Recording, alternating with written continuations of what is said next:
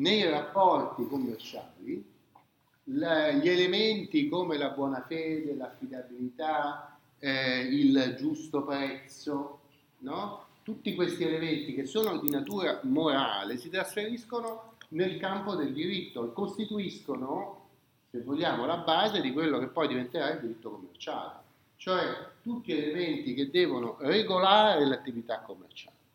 Mm?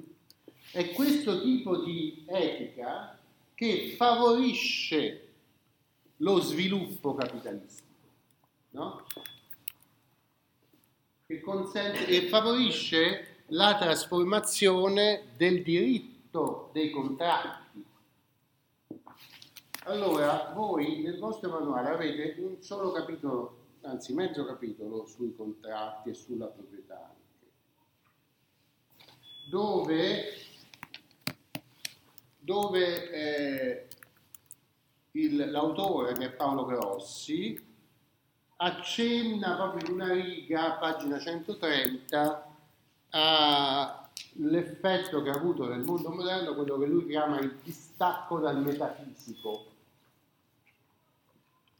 Cioè lui dice la laicizzazione della morale che si stacca dalla Chiesa hm?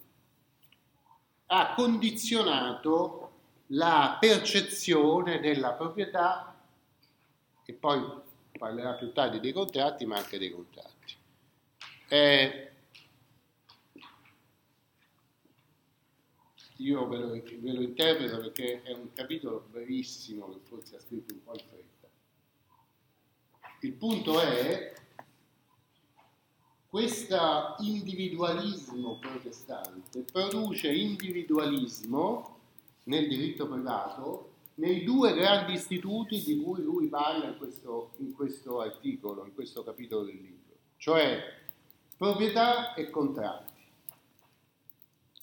E in entrambi i casi lui riscontra questo tipo di movimento nella percezione di questi fenomeni giuridici. Nella proprietà si, si, costruisce un diritto astratto di proprietà senza considerare che le cose sono diverse fra loro. E questo diritto astratto lega un solo individuo alle sue cose. Il rapporto tra il soggetto e la cosa è molto astrattizzato e dipende da questa individualità del soggetto. No?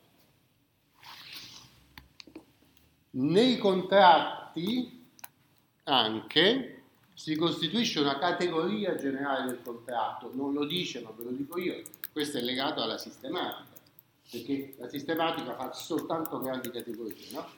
Quindi nel Cinquecento si costituisce una categoria. Questa categoria, lo spirito protestante, che cosa c'entra con questo? C'entra che nel esaltare l'efficacia della volontà delle parti del contratto. Quello stesso soggetto che con la sua volontà si autocontrollava, che con la sua intelligenza leggeva direttamente la Bibbia, che si teneva in rapporto diretto con Dio, no? questa volontà del soggetto è quella che produce effetti nel mondo del contratto. No? Quindi c'è una costruzione del contratto che è individualistica e io vi aggiungo che però nel campo di tutti i contratti commerciali ingloba tutti degli elementi di morale che prima facevano parte del controllo morale, stavano sotto il controllo del confessore, non del giudice. No? Ora il giudice eh, invece giudica anche di tutti gli elementi di cosiddetta, oggi si chiama con parola un po' eh, volgare, correttezza. No? Quando uno ti vende una cosa, no? che ne so, il giornalaio dice per correttezza le dico che questa copia del giornale è stata già usata ma è l'ultima che mi rimane, no? Cioè l'ho letta io, gliela vendo, per correttezza le dico che, no? Questa correttezza che cos'è? È un principio morale. Noi stiamo facendo un contratto di compravendita del giornale in cui le due volontà si incontrano, io pago il giornale e acquisto, e acquisto il giornale, no? ma tutti questi elementi accessori per cui deve esistere una correttezza del rapporto commerciale sono elementi che dalla morale sono passati dentro il diritto, no? E cominciano a qualificare tutta una serie di rapporti, no? Tutto sommato anche oggi tanti problemi del diritto dei contratti, ancora di più del diritto dei consumatori, derivano dal problema di mettere il confine tra morale e diritto. No? Eh, tutto il problema aperto delle, dei consensi su internet, del consenso informato sulla privacy, tutti questi temi sono una frontiera mobile tra morale e diritto che eh, si muove continuamente e non si riesce a fissare in un certo punto, perché c'è sempre qualcosa che si può dire andrebbe incluso nel diritto, per cui un certo tipo di contratto è illegittimo perché non mi ha informato delle possibili conseguenze della, della, mia volontà che produce un certo effetto. No? Mm? Tutto questo nasce quando, a causa della riforma, il dualismo fra mondo secolare e mondo spirituale viene meno e il, il, l'idea di uomo protestante produce questo uomo che è talmente è da solo, è titolare di tutto il suo potere che risiede nella sua volontà, no? E però deve anche controllarsi. E il legislatore, da parte sua, assumendo le funzioni legislative che la Chiesa abbandona, comincia a disciplinare la vita anche sul piano morale. Questo si vede benissimo dalla nascita in questo periodo di quello che viene chiamato stato di polizia, ma non nel senso della polizia che, che va in giro con la macchina a fare le multe, ma di polizia nel senso inglese di policy o tedesco di polizai, che significa politiche, cioè gestione politica della comunità. No? Questo stato di polizia comincia a disciplinare la vita delle società, delle comunità, eh, promulgando tutta una serie di ordinamenti che, si chiamano, che costituiscono un enorme corpus di documentazione in Germania, che stabiliscono un sacco di cose, quando devono aprire i negozi, quando devono chiudere, quanto avete mai visto che nelle, nelle birre tedesche c'è scritto fatta secondo la come si chiama? Reinheitsgebot, cioè la prescrizione di purezza del 1500 e non so quanto, 52 cioè gli stati tedeschi avevano pubblicato una norma che diceva quanto luppolo, quanto malto, quanta acqua ci va nella birra per poterla chiamare birra, che è il precedente della regolazione europea su che cos'è che puoi denominare vino, cosa che puoi denominare formaggio con gonzola e così via. Cioè, questi si chiamavano polizai Ordnungen, cioè ordinamenti di polizia, perché dettavano la politica di una certa comunità.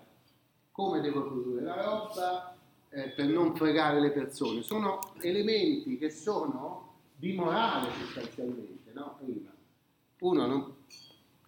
Quando la, la legge comincia a definire tutte queste cose, sta invadendo campi che prima erano della morale, prima uno non doveva fare una tira cattiva perché faceva peccato dare una cosa cattiva ai suoi clienti, no? Invece adesso questo peccato diventa una infrazione, eh, un'infrazione amministrativa, capito? Mm?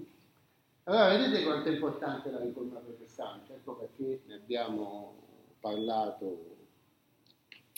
Questo produce anche, tutto questo movimento cinquecentesco, una... Eh, una trasformazione nel diritto penale. E, e qui nel capitolo sul diritto penale che è l'unico che comincia veramente dall'inizio dell'età moderna avete alcune pagine interessanti su un fenomeno che mi sembra da sottolineare cioè il settore del diritto nel quale la propensione verso una codificazione, cioè il sovrano che è, si è liberato della, spesso si è liberato dell'influenza della Chiesa, assume su di sé la regolazione attraverso la promulgazione di codici, hm? il settore del quale questa cosa è più evidente è quello del diritto penale, perché nel 500, già della prima metà del 500, vediamo una serie di codificazioni eh, di diritto penale.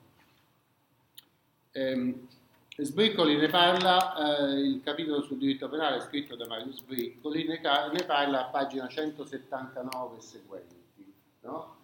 Allora, anche lì voi vedete questo rapporto che si instaura tra legge, reato, procedura, che è un rapporto che Sbriccoli chiama penale egemonico maturo. No? Che vuol dire penale egemonico maturo? Che tutti quei fenomeni di eh, vendetta privata oppure di composizione di una possibile vendetta, di una pace privata fra famiglie che eh, si sono offese l'una con l'altra, non sono più, sono completamente eh, sottratti ai privati e diventano esclusiva materia del potere pubblico, del magistrato pubblico. Mm? Anzi, farsi giustizia da soli, che era la regola nel Medioevo, diventa un reato gravissimo. Perché che cos'è farsi giustizia da soli? È un attentato all'autorità pubblica, perché l'autorità pubblica ha il monopolio della giustizia penale. No? Allora, questa cosa eh, avviene in con- concomitanza con la trasformazione eh, della, della riforma.